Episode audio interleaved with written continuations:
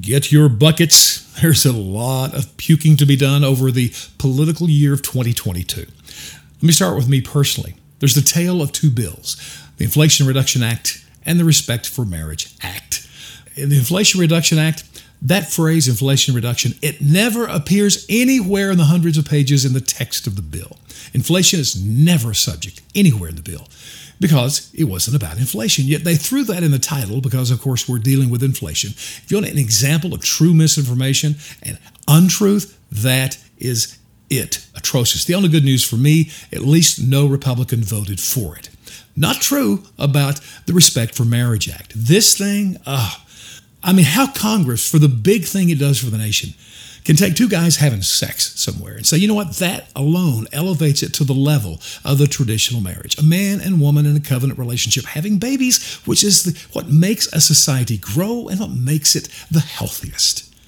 Morally repugnant to me. And then at the signing of the White House by Joe Biden, they celebrate this transgender. I don't know, he, she, it, whatever it is why I call them he shits. This is who was celebrated. Now listen, I'm an old guy, so I come from the day when the White House would celebrate, military heroes, Nobel Prize winners, philanthropists who had done great things for mankind, or even sports teams who had shown excellence by winning the championships in their respective sports. But no, now we celebrate a he-shit whose claim to fame was being the queer chosen to read gay sex stories to kids. You know what? I'm still tasting some puke in my throat.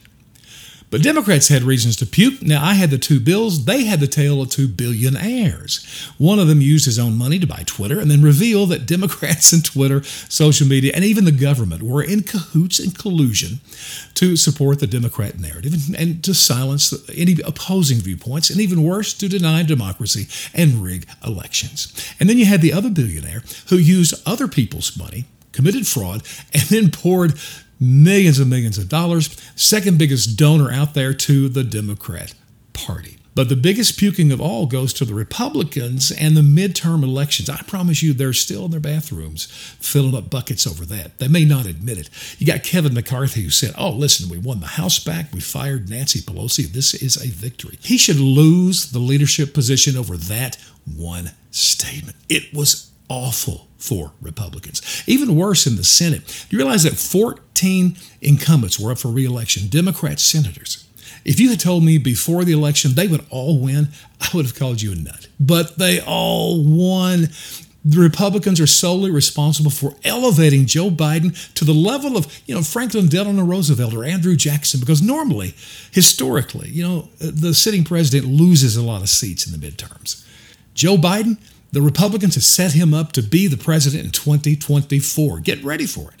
Listen, as long as he can breathe, as long as he's still, standing up, he is in. And Fetterman proved you don't have to be, have any mental or physical capabilities. Man, he is in, thanks to Republicans. And I can sum it up with this, too, for all the rest of us. We should all puke a little bit over the fact that we have put an 80-year-old man into the White House. Man. Keep your buckets handy because 2023 may be worse.